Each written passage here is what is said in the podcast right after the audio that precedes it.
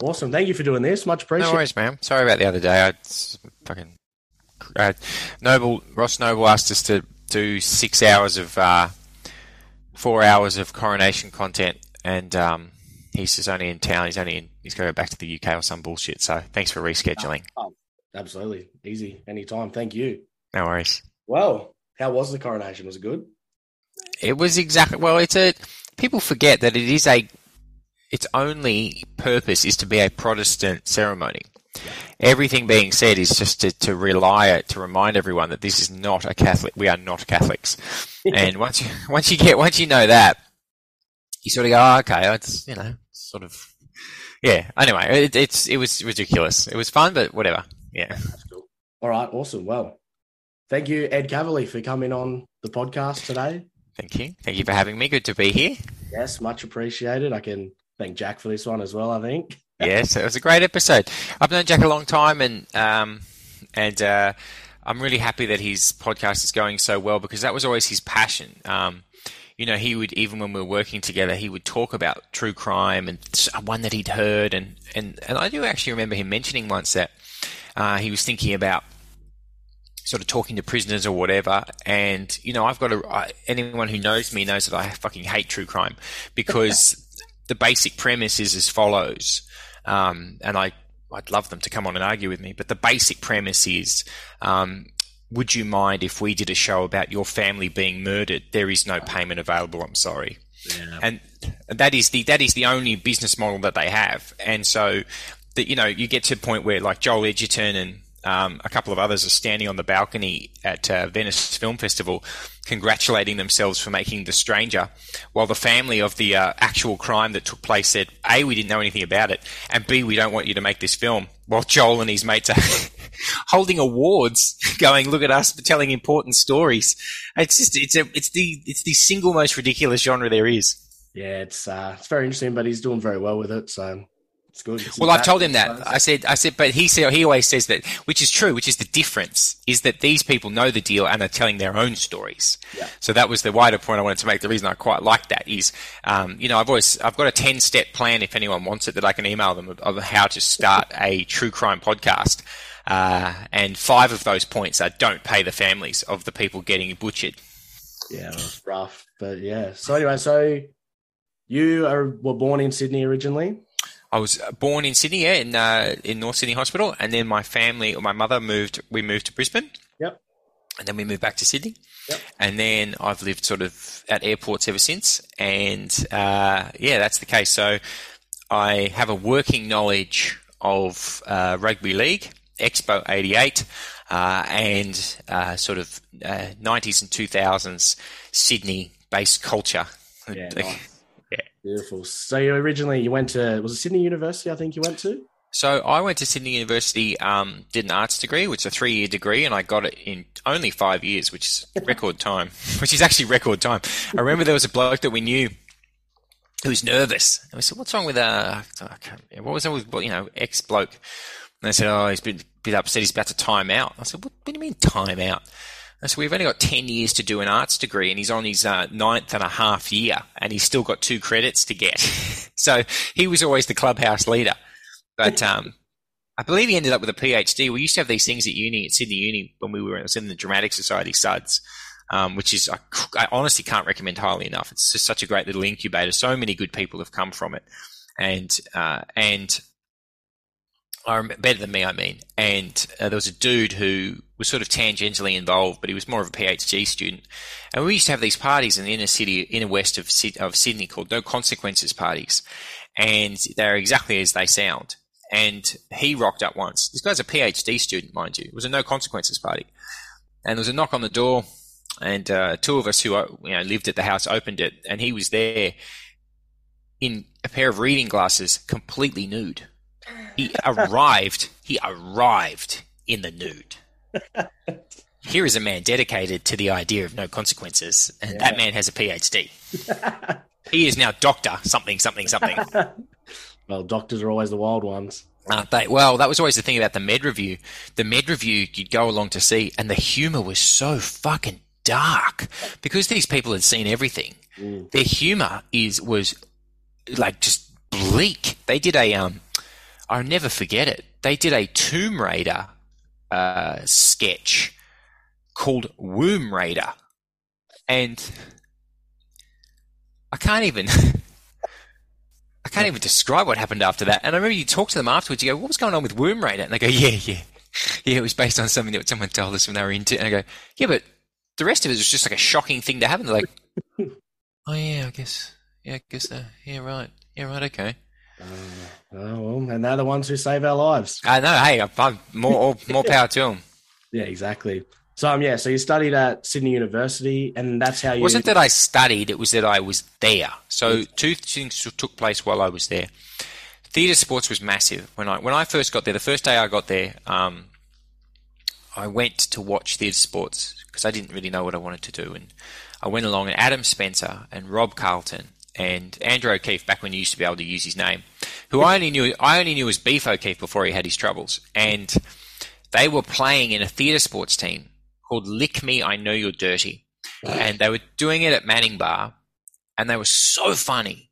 It was so, they were so quick and they were so funny. And I remember thinking, well, I don't know what I want to do with my life, but I sure as hell know I want to do this. Yeah. And that's how I got involved. And so Steen Raskopoulos, um, who is a great improviser and a great comedian, him and Carlo, his homeboy in the Bear Pack, just sold out the Enmore Theatre, 1,300 tickets as well, they should.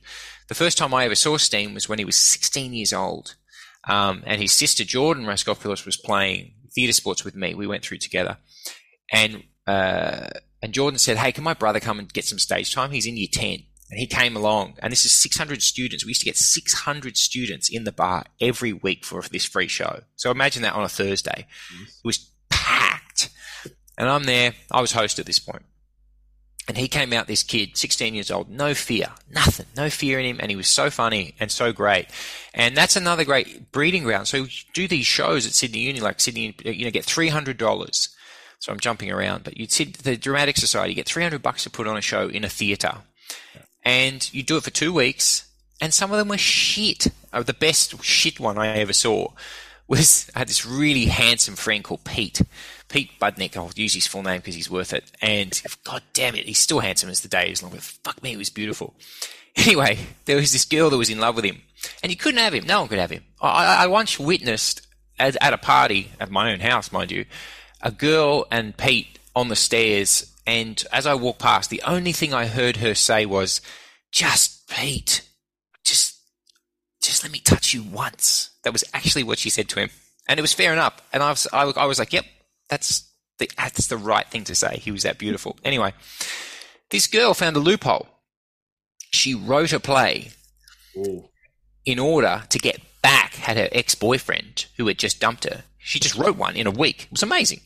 It's called Are You Copenhagen? And what she decided to do was cast Pete as the lead male, in which she was literally tied to him for the entire play.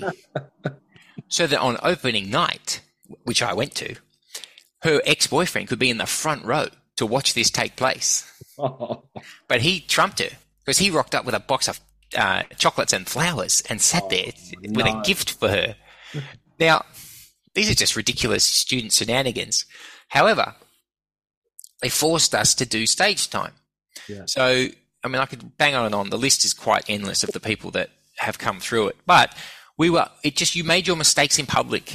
And that is just so invaluable. That's what stand ups do. I'm not a stand up, but stand ups make their mistakes in public. Yeah. And that's why the good ones are so wonderful.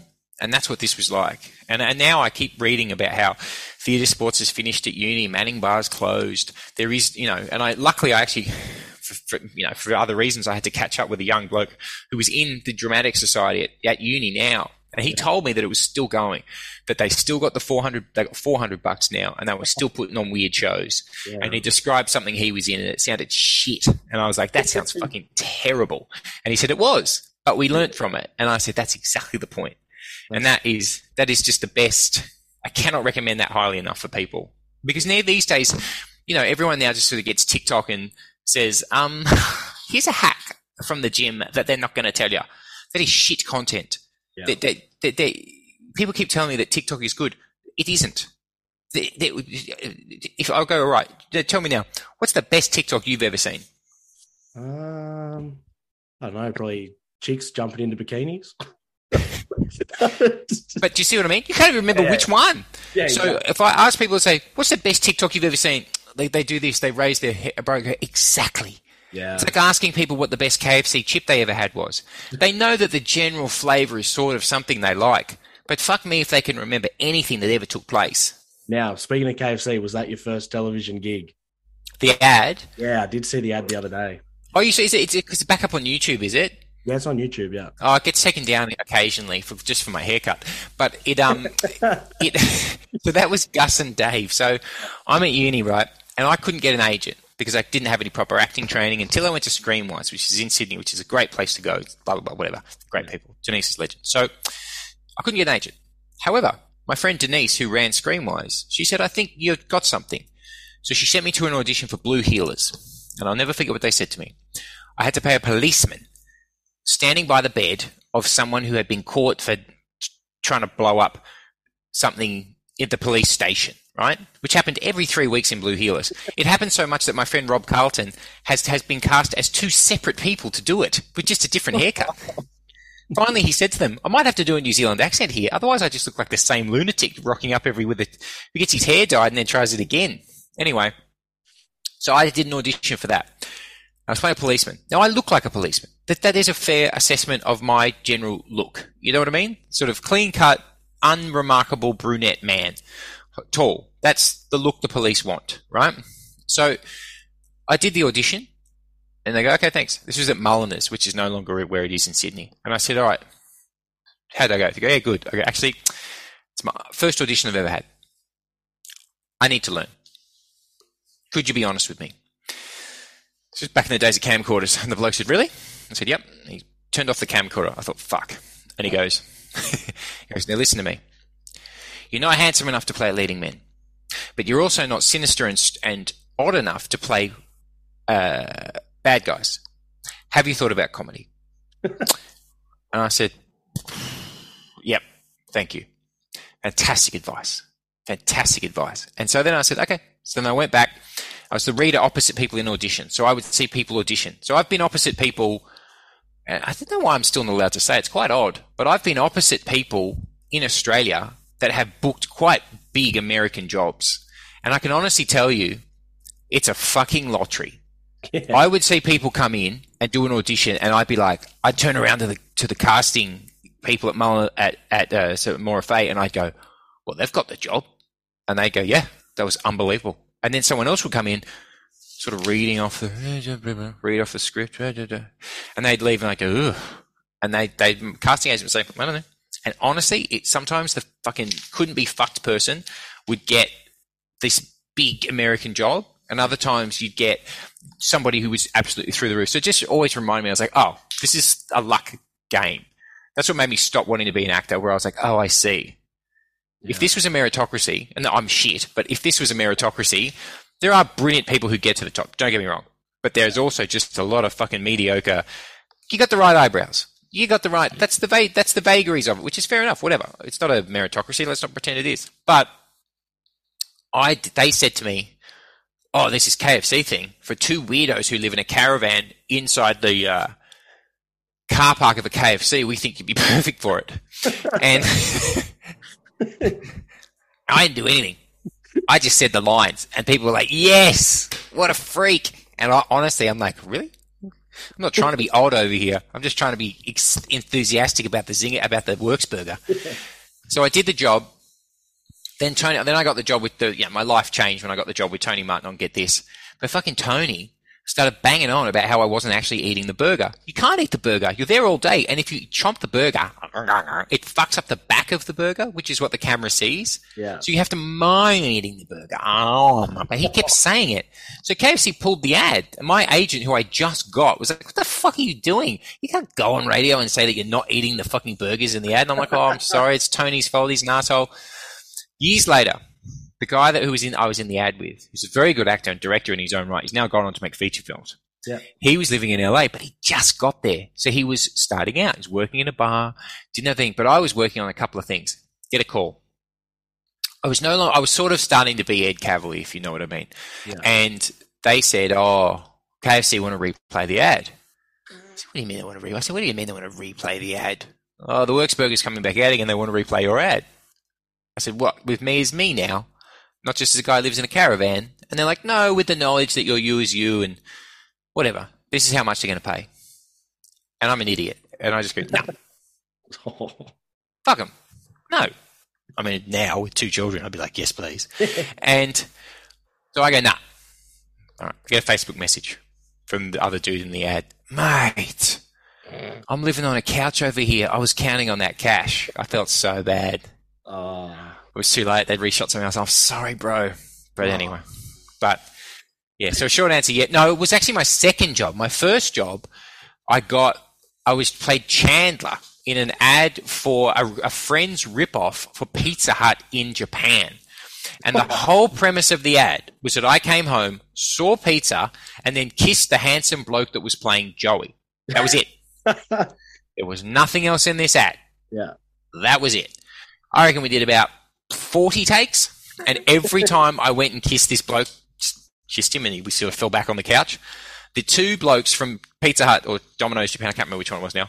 Abs- I've never seen people laugh harder in their life. Every time they laughed as hard as the first time. And I've never been able to get hold of the ad.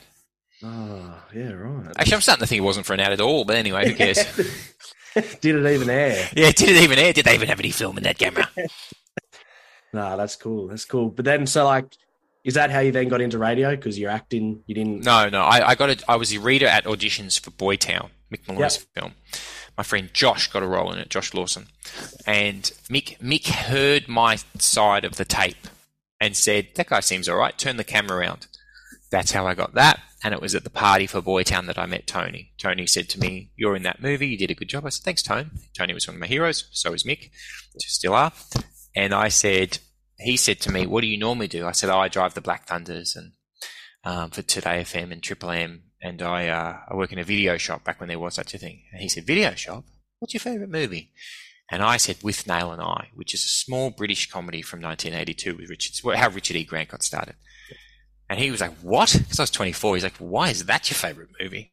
And I said, "Oh, I don't know. I because I worked at this video store since I was 14, so I'd fucking seen everything. By the time I was 24, I'd seen fucking everything twice. So, and that's how he just said, "Oh." And I didn't hear anything. He just rang me. My no, my boss rang me from the radio station and said, "You know, we've been trying to think about finding you a way to get on air." And I'm like, uh, "No, you mean how I normally just drive you to the airport and hand out coke?"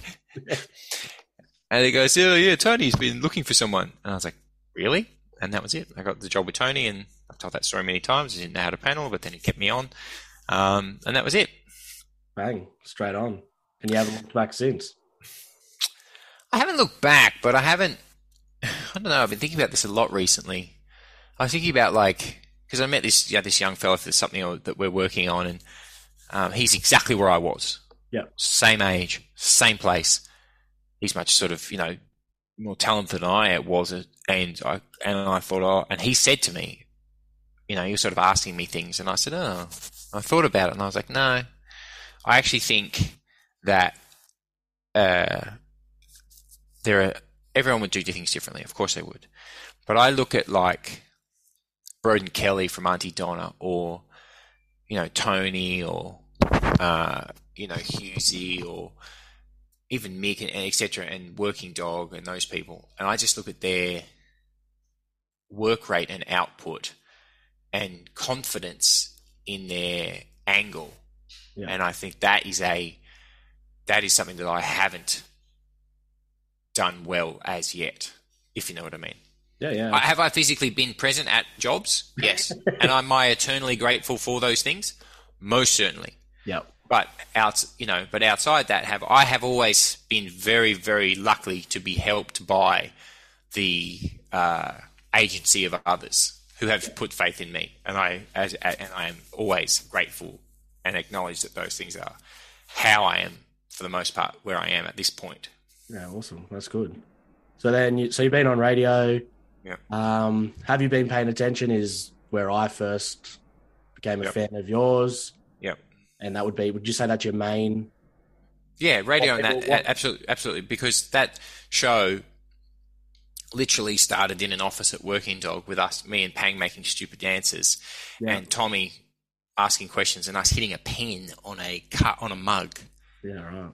And then Rob said, I think there's a TV show in, in that. And I said, in what, Rob? And he said, in that quiz. I said, which bit? but that's why they're them, because they can then go, oh no, trust me. And before you know it, you're sitting on the set with the buzzer and you go, oh, this is nice. No, it's a very good show. Me and my partner watch it every week. We that's our thing. People always ask me, like, you know, you, they say, oh, you win. First thing I say is always, these are the dumbest people ever assembled. Like, this is not a difficult, this is not a difficult victory. But also, you got to remember that, like, it's a, it, we we cut out the stuff that it's not not much, but sometimes Tom will ask a question. I've never, I have not, I have not a clue what he's talking about. So I can't think of a joke. No one can. Yeah. We all just stare at him and just cut it out. yeah, power and that happens because it happens. You can't tell. That happens. That happens. That happens. You know, sometimes and even afterwards, I go, "What the fuck was that question?" And he'll say, "Oh yeah, something, something happened." And you're like, Jesus, Yeah, that was right. me, boy. I remember there was a death last year. I can't remember who it was, but someone had died. Tom asked this question. Not a clue. I thought they was kidding. I was like, hey, oh, hang on, is he serious? Oh shit. Um, anyone? Anyone? No. First we'd heard of it. First we'd have heard of it.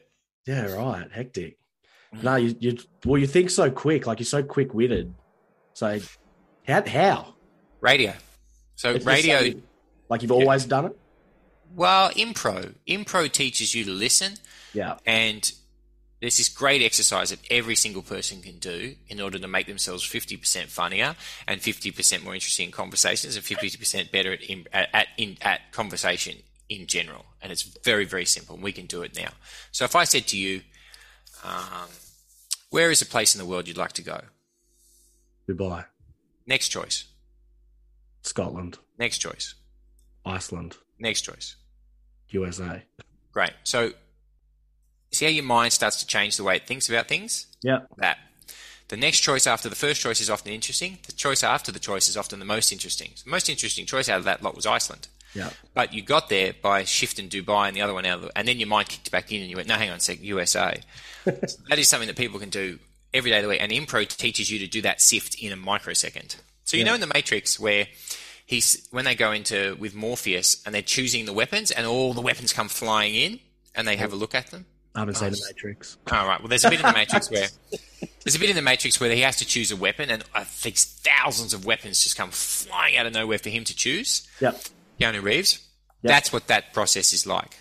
Your mind starts to just offer you up five separate things, and you pick the funniest one, and you say it, and you keep moving, and you don't even and you don't even think about it. Well, there you go. Eh? So, um, so you've done like, have you been paying attention? Um, thank God your hair's coming back. Most certainly is. That's exciting. Is that this year? That's going to be back or next year? It is this year. It will be back. Yes. Beautiful, beautiful. I'm sure you can't say too much yet. Um, soccer, well, football, World Cup. Mm. I saw you had a show with that one, and you're a crazy soccer tragic. I've seen you describe yourself as. So when I was growing up in Sydney, my friend Michael Luciano was an Italian guy. He was into soccer. He was into Inter Milan. Yep.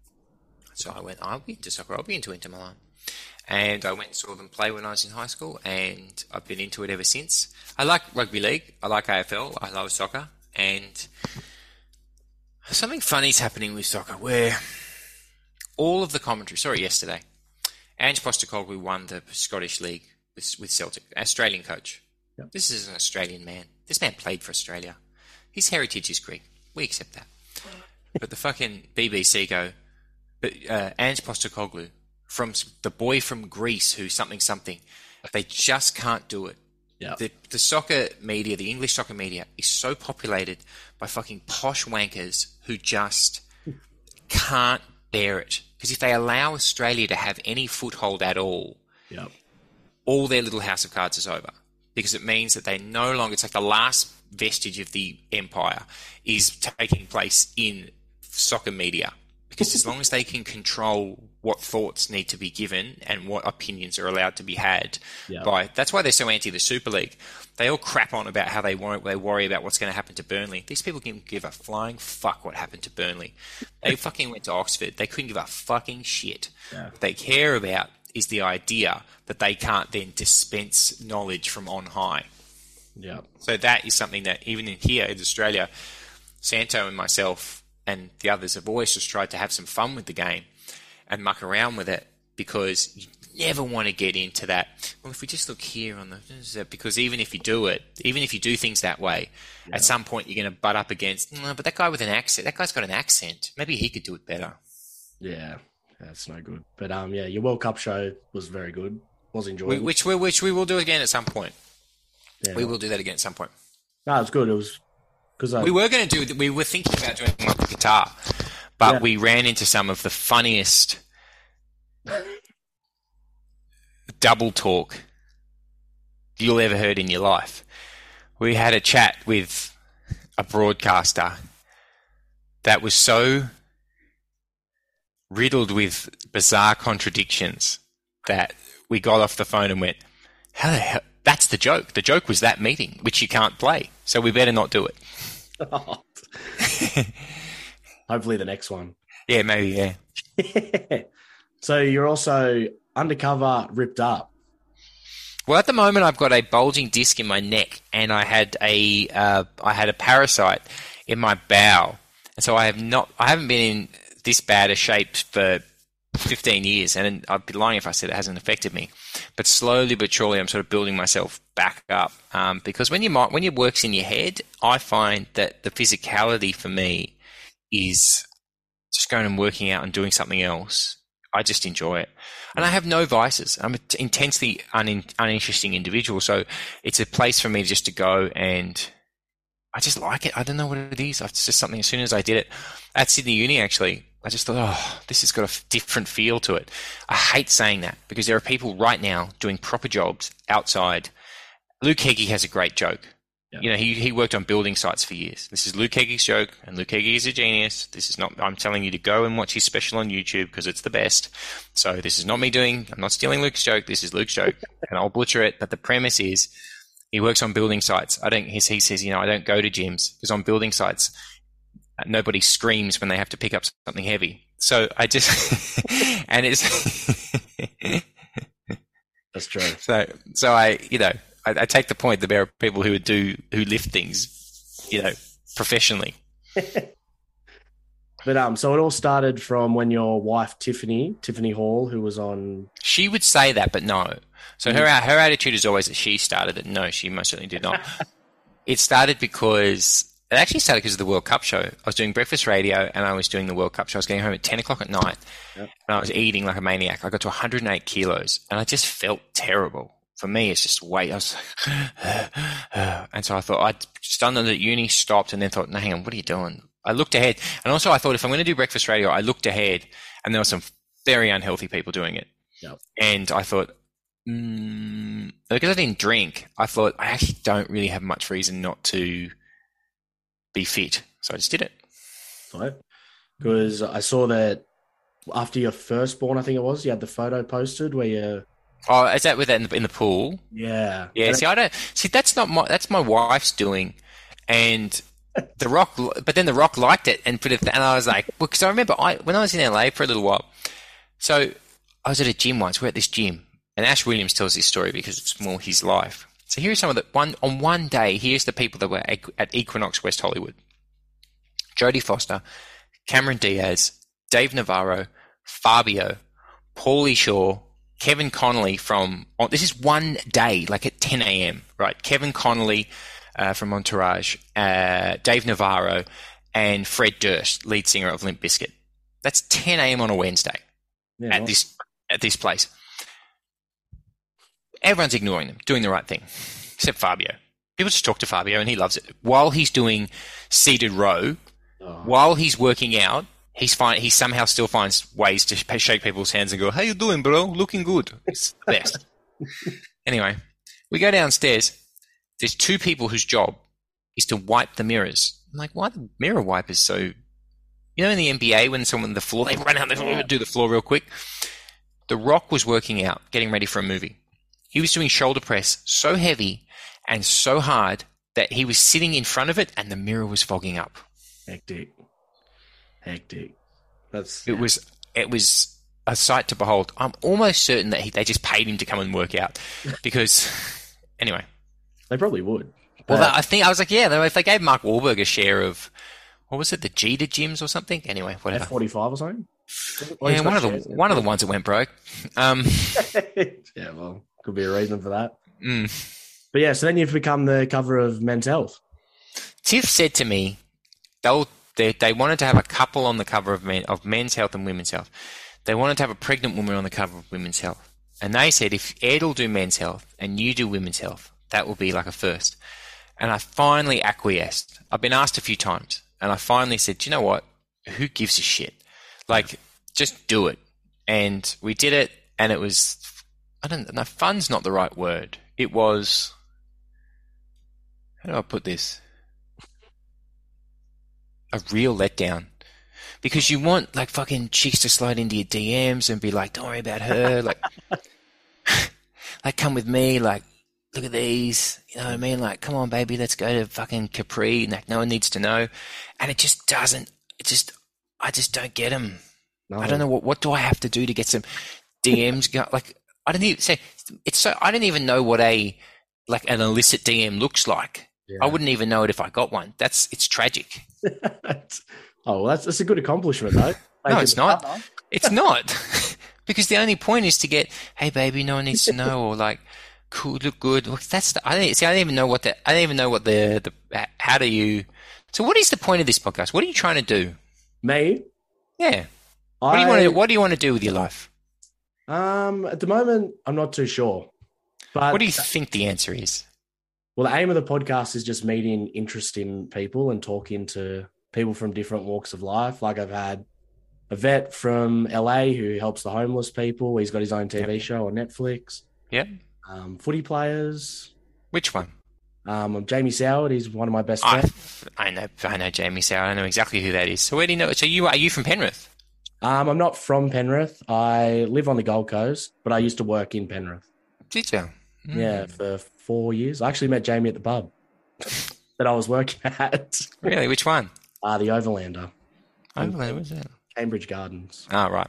Um, yeah. So well, then what? I don't know. So what is it? What does episode one thousand look like? Hopefully, me on my farm interviewing people. Oh, yeah, a farm.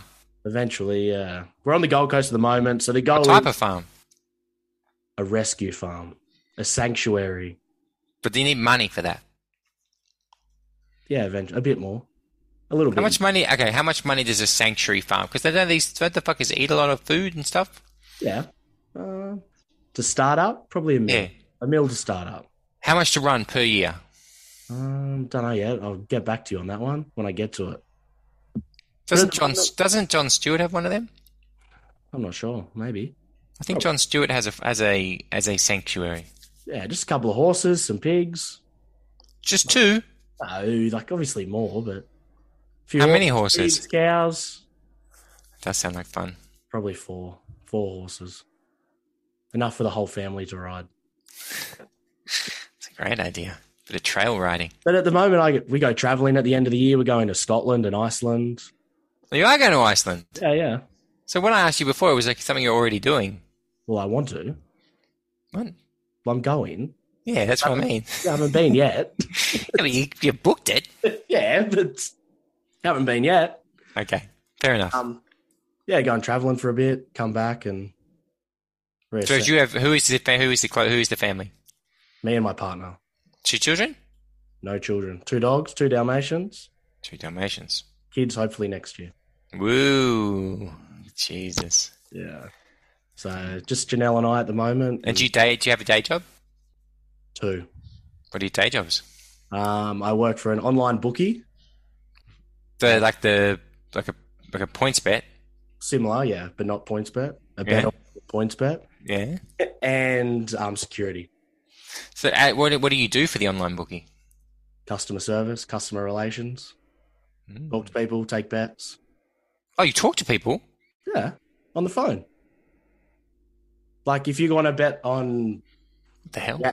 The AFL Mhm. live, you can call me up and I'll put your bet on. How do you take the payment? It's already in their account. Oh, you don't gamble, do you? So it's like you've got an account like on your No, app, and then not. you just call up Right. and no, I don't gamble. yeah, give me your account number and Mm. I put it straight on. Of all of the vices, I reckon that one would be the, the most uh, enticing for me. Gambling. Oh yeah, It's yeah. I had one. I do one a year. I do over unders on the NBA, so I can be at forty bucks per one, two hundred dollar total or something. So Yeah. with a mate, so that you're in every game. Yeah. And I'm like, that's not bad value. Two hundred dollars for a year's worth of what I call entertainment, and if I get a return, I get a return. It's not a bad. inve- It's not bad. Yeah, nah. No, it's good. It's fun. It's it's something Yeah. different. Yeah, it is. Like I get to work. A friend of mine works for a friend mate of mine works for a. He's the head of operations for an online. I'm going to get this right one day. A series of online casinos. Whoa, Yeah, nice. yeah. Uh, Drives a really nice car and spends most of his days playing beach volleyball. yeah, I bet he does. I, I said, "What do you do all day?" He goes, "I run the operations." I'm like, "From here? You've had you've had six games of beach volleyball today." Half his luck. yeah, Yeah. Yeah. It's something different. It's good though. Like I, I don't know if you know the Gold Coast at all, but I most certainly do. okay. Well, do you know Northern New South Wales? Yes. Okay, so one of our offices are at the racetrack at Murwillumbah, so we Oh, spend a lot of time there. interesting. Uh, Mm. but it's my hometown where I grew up, so Righto. So you're well versed. so it's not so much fun. That's right. But yeah, Righto, good. but yeah, who knows? We'll figure it out. I'm not 30 yet, so I'm not stressed. No, don't worry about it. I guess. but um, not talking about me. We're talking about you. Mm. You have written two kids' books. I just wrote, finished the third, so Jackie, Jack will be illustrating that. Yep. Um, and I put the money in. It's a classic. There was a comedian at, at the comedy festival who she said, "Oh, I've turned forty now, so if this comedy thing doesn't work out, I can do it every person does, every celebrity does, and write a kids' fart book," which is which is true. Except that she's not a celebrity, so no one would commission her to write that book. So you know, mean, the the the the, the logic of the joke is flawed. Um, so uh, yeah, and the jo- the joke of my joke is because I wrote our first book, a first time for everything, with my wife, which is about the first year of a kid's life.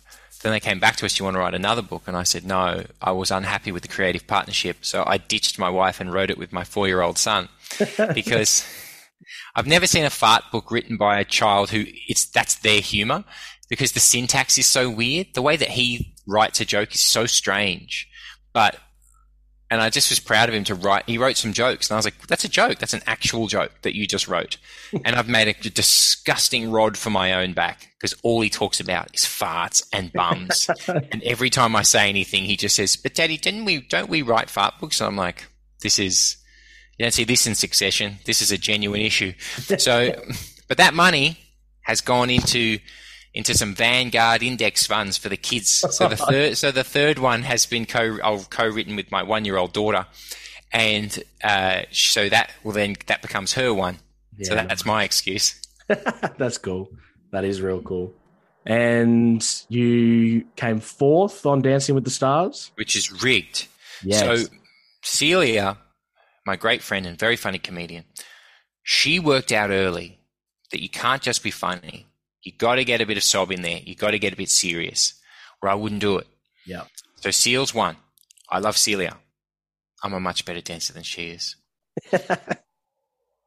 Christian Wilkins, great friend of mine. We shared a dressing room. If you've ever shared a dressing room with Travis Cloke, Beau Ryan, and Christian Wilkins, you truly know what men who refuse to wear clothing truly is. Never, never have you seen men. It's like their clothes dissolved on impact. They would walk into a room, and it was like their clothes had evaporated, and the three of them would just be there in their jocks, inst- like, like, like, like, like they're magicians. Footy players, dressing room. But Christian's not a fucking fucking. Where, where did Wilkins learn that? Anyway, so Hanging out with footy players. maybe yes, um, but they'll Christian will be the. He's not a bad dancer, but they will all be the first to admit that I was the best dancer, and I stand by that. So, so it is rigged. It was rigged. Hey, where's your sob story? I, I don't. I've got one, but I can't be asked using it. Do they? Fair, fair, fair. Hmm. So, apart from radio, TV, Dancing with the Stars, some podcasts, Team Effort, I believe one is called. Mm. Is that still running?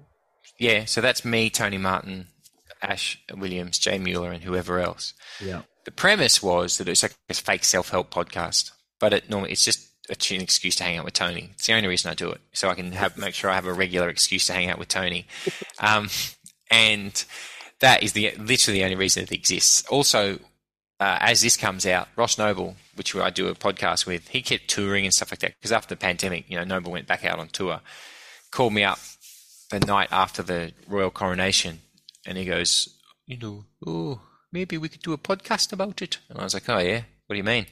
No, what Ross meant was that we would sit in the room and commentate the whole damn thing. So there's three hours of there's three hours of that content, which has just gone out. Beautiful. But I, I, I love it. I love a podcast. I, what are your favorite? What are your three favorite podcasts? Go. My three favorite. Um, Full Send. What's that? Um, it's by a group of boys in America, Nelk boys. And what are they about? What's it about?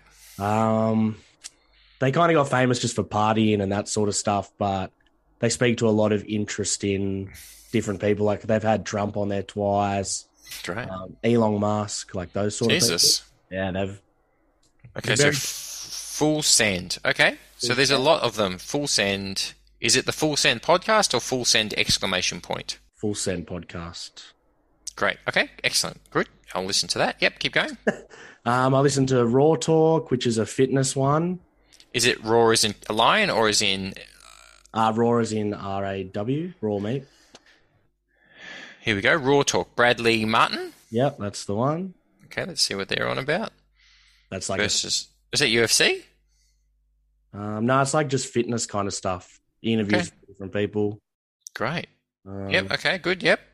See, this is the reason. If you want to get to, here's the modern way to get to know someone. The f- easiest way to get to know someone. Two simple questions.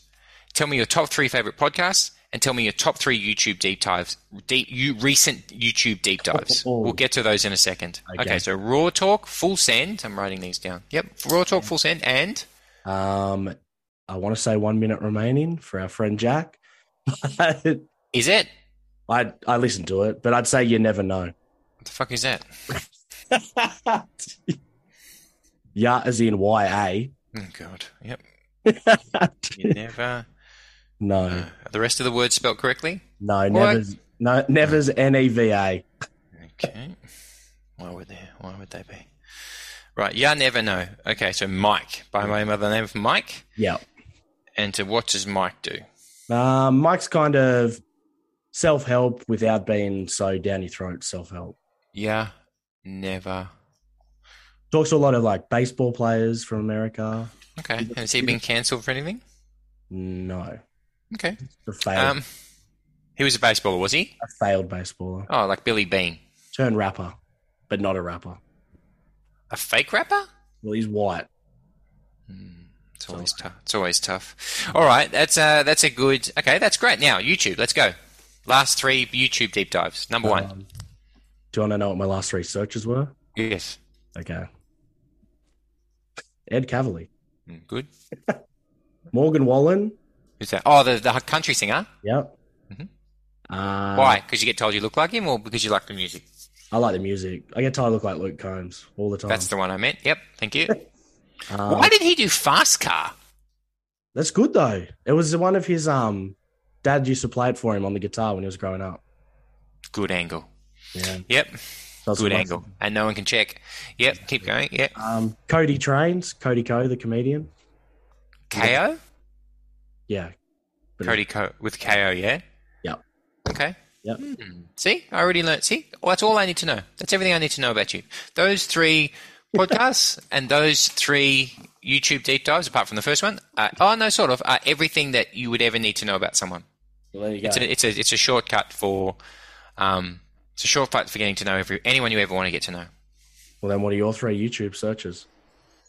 My last three are Lego soldiers because my son, my son, he's in he's five and he's into Lego and he's also into the military. Yep. And I said to him, he wants to watch Lego. People make uh, stop motion animation Lego films. Yep. And I said that's fine, but we're only watching ones that are based on actual historical battles, so that we can use some try and get some learning in as well. Yep. So um, we watched that D Day. He really enjoyed the one on D Day. That was a lot of fun. Um, so and he's into ancient Rome at the moment. Yeah, so he's like he keeps asking. So the ancient ancient Rome, Daddy, what happened? I'm like Jesus. Um, well, they expanded too much, and then they Caesar's senators turned on him. Why, Daddy? I'm like Jesus. God fucking sake. Well, they thought it, mate, it, what's good about it is I set myself a task, right, when I had my son and now my daughter, to never say, to get to the end of their lines of insane questioning and say, I don't know. No. No. I will chase their logic until I have to learn about it and send it back and have some, and so I can learn some knowledge on the back end of it. And I don't know anything about parenting, but that has been so, I read that somewhere actually, and I remember thinking, good, and I've been doing that. And maybe Hamish told me it, but that is a, it's a fucking belter. That's cool. So good. Um, Trauma Zone. The you would love this. So there's an English guy called Adam Curtis. yep. Who do you know him? Nope. You'd love it. So because he works at the BBC. I'll write Good. it down. Ready? Adam Curtis. Right. This can't get you outer. Spelled outer, as in outer. My head, not the Kylie song. The six one-hour from uh, last year documentaries an emotional history of the 20th century. So it's the history of the 20th century told through individuals.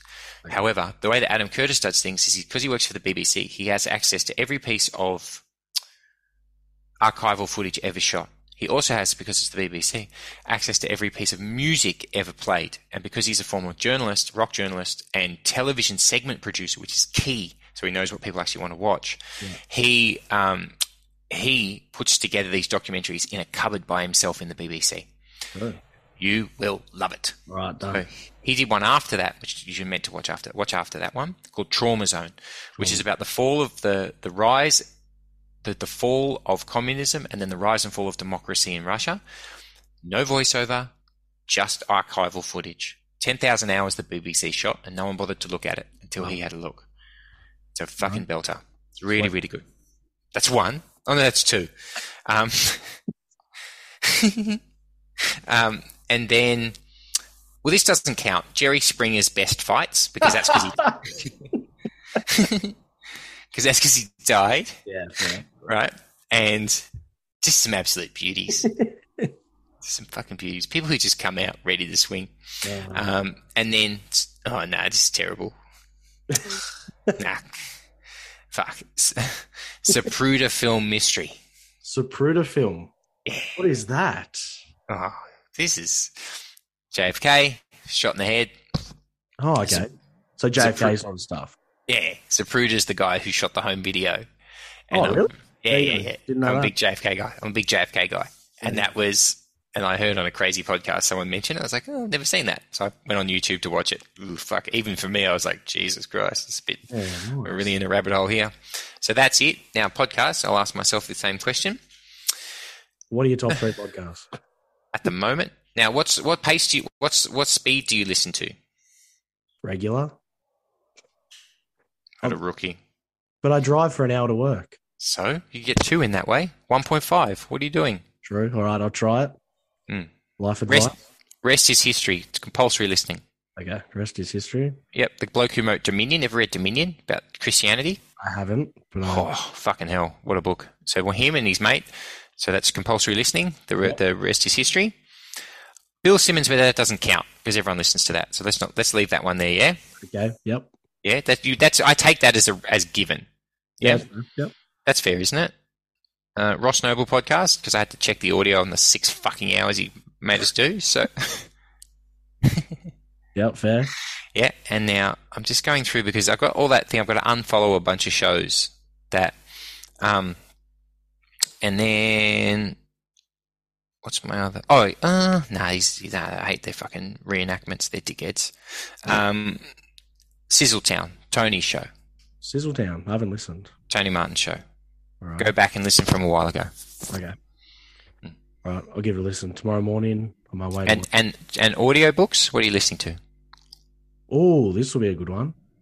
Where's my thing? I just finished Matthew McConaughey's book. Oh, Green, Green Lights. Yeah. So I listened to that on times two. Fuck that guy talks slow. And what was your favorite one takeaway that you had, what would it be? Don't take life too seriously. I liked about his time. Which is ironic coming from him. I've interviewed him. You've never seen a more fucking touchy, self-absorbed, fucking. It's unbelievable. I Really? played a, gra- a grab from his book, but I forgot that I'd left it on 1.5 because I was just sending it to my audio producer, and he Yeah. got so angry. You've sped me up. I'm like, hey shithead, I just listened to six and a half hours of you fucking crap on about yourself, and you fucking get the shits at 1.5. Yeah, fuck off. It's not fucking Handel. You're not playing Handel's fucking music. It's not Beethoven's fifth. I think a little bit of pace is okay, buddy. Like, I thought he'd Um, be all right. Nah, the opposite. Yeah. So, um, so the only good bit, oh no, it was all right, but the bit that I really liked was when he Dazed and Confused. You ever seen that?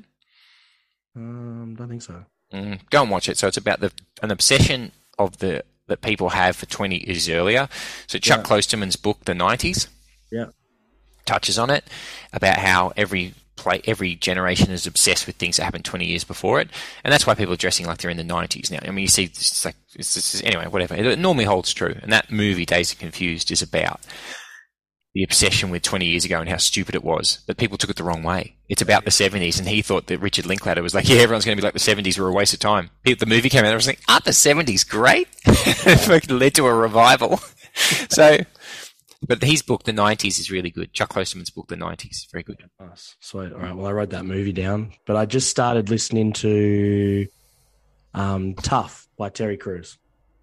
By Terry Crews. Interesting. Okay, I'll write that down. Um, the Colouring Book, Colin Quinn. Colin Quinn's from a few years ago now. The opening line is A comedian tries to solve race relations in America. Yeah, that's really good. and what do you know about Alan Partridge? Nothing. Right. Well, start with this time. So Alan Partridge this time. No, Mid Morning Matters. Alan Partridge Mid Morning Matters. He's a fake DJ from America, from the UK. The character's been going 40 years. That's how funny it is. Alrighty. Mid morning matters. Yeah. Done. Saved. That one's the book as well, yeah? No, that'll end. Then it'll get you into the books. That's how you watch it. That's how you get. That's how you learn to to appreciate Alan. Okay. Perfect. Done. God, what a good time. Written down. I've also got the Friends book bookmarked, ready to go. Which Right. one? The Matthew Perry one. Friends, Lovers, and the Big Terrible. Why do you care about that? What? Matthew Perry? Yeah. Actually, you- you know what? Friends is kind of like a comfort show to me. Yes. And, and that's interesting because Chuck covers that in the 90s. The reason that it still works, he he puts forward, and I agree with him, Mm. is because it could be any time in the world. It could be anywhere in the world. It could be any time in the world. No coffee shop looks like that. No apartment looks like that. Nobody talks like that. Yeah. So it's it could be it could be any time. It's never going to date. It's never going to date. Yeah, It no. just goes forever. And I've watched it from one to ten so many times. My It's eternal, my missus knows if I'm in a bad mood. mate. It's it's it's eternal. It's eternal. It, I don't know how they did it, but it's fucking eternal. That's good. It's Mm. definitely good. Mm. Oh well. Do you have anything happening this year? Anything exciting? Yeah. So we did a live show at the comedy festival of a movie that I wrote about radio called uh, Team Effort Movie, and we're hoping to do more of that. So that hopefully is going to be used there. So I took so we do this thing called compliance training, where you go and you sit in a room and the lawyers say. All right, here are the things that happened last year that you're not meant to say on radio, and they play you clips of shit that people have said that they're not meant to say. The point's meant to be don't do this, but it's hilarious. It's always the best day of the year and I've been doing it. And for 12 years, I've been taking notes. And I took every single thing that has been said over that journey and I put it into the mouth of one character. Oh no. And Uh, only because the guy who features more than anyone else, every year, he's on there. Every single year. Same bloke. Here we go again. Here we go again. Here we go again. Do you think this man has been fired? Nope. No, this year he got a Lifetime Achievement Award. And so that tells I was like, oh, that's right. This is all ridiculous. Let's have some fun, shall we? Uh, beautiful. Hmm. So it's all based on him, It's based on everyone. loosely based on. No, just some of him, some of AM radio, some sports radio, just classics. The classics. Yeah, nice, beautiful. Well, that'll be good. Yeah, be fun. And then just your TV shows. Yeah, have been paying attention's back. Um, This May. Oh, yeah, this week. Yeah, sorry. Yeah, what am I talking about? Oh shit. Yeah, this Sunday. Hmm, okay. Monday? Um, No, Monday? no, we film Sunday. Oh, dear. Yeah, because we, it's only when I say we edit, we take out the things that Marty Sheargold says that will bring down the network, and then sometimes someone will say something that, like Pang in particular, would say something he knows it can't go to air, but he's just doing it to amuse himself and or and us, and you go right. That's Uh, that was for this room, and that's room only. no, that's cool. Are they good to work with? Tom, Sam, and all the others? Yeah, so we give each other a lot of shit only because we're friends. Everyone knows that dynamic. People Yeah. are always like, "Oh, you give each other a lot of shit." I'm like, "Yes, because we've been friends for 15 years, and that's I love it. It's so much fun seeing them because Rob and all the other working dog guys are all there, and you know, it's just the best. Just the best fun. There's no other. People are always looking for an angle every time it comes back, and I'm like, ah, I'm sorry to keep saying it, but we just we genuinely like each other and enjoy doing it. That's there's sometimes things that's sometimes that's what it is. Yeah. People just like each other and they enjoy doing it together. Oh, that's good. And Hughesy and Erin, they're good? Mate, they are exactly who they are. Yeah. That's good. Yeah, That's it's good. what you what you see is what you get. Awesome. Actually, and I've got one last thing, and it's for my missus, not for me. Tell me. How you and your partner met, Tiff? I was doing fill-in radio with Josh on Nova. Yep. Gladiators was on. I saw my wife and my friend Christian. He said, "You'll marry her." I was like, "Fucking, I wish." And then she came in for an interview. I thought, ah, got her back again, got her back again. Then on the third day, she goes, "Are you going to ask me out or what?" And then I said, "All right." So I rang her, and then just sort of been together ever since. So it's one of those stories that I don't know how people get together now. Yeah. I genuinely don't. I think it's so much harder because I just don't get. I don't see how people. I've got so many single friends who are great, who want to meet someone, but it's like the weight of options are fucking killing them. It's online. It's killed It, it. it's it's crazy. Mm. Someone said to me once, a friend of mine who's you know in her twenties. I said, "Are you seeing anyone?" She goes, "You know what the problem is?" I said, "No." She goes, "My potential dating pool is the entire English-speaking world." Love it. And I was like, "Oh yeah, that would take a lot to sift through." Yeah. Oh, I suppose all the online stuff's kind of ruined it for a lot of people. It's ruined it slash made it a lot easier to be single. I think forever if you want to be. I've got Yeah. friends, in, mate- mates of mine in their forties. They're like, "Why the fuck would I settle down?" I'm like, "Yeah, I get it." Yeah. 100%. Mm. 100%. I don't know. I've met my partner at school. Really? We were both at school. yeah. yeah, she was a year below me at school. But together, we got together at school and then went our- separate ways for a few years. I went traveling, she went traveling, and here we are. How long have you been together now? Eight years this year. Oh, well, it's a very Gold Coast story. Yeah, it is. I d- and I don't mean that in a bad way.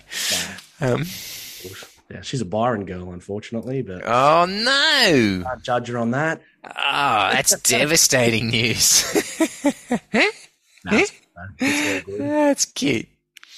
Awesome. Well, anyway, it's been fun. Thanks for your time. No, thank you. I've thoroughly enjoyed it, and all the best with everything in the future. Hey, good luck with the sanctuary. Thank you. One day. Yeah, that's that's sound that's a great it's a great and I'm gonna go listen to Raw Talk, Full Send, and Ya Never Know. Yes, and I will read those books. I've got them written down here somewhere. Nice one. All right. Thanks, All right, Carl. so Nice to talk. See you, mate. Yeah, mate. Have a good one. Bye. You too.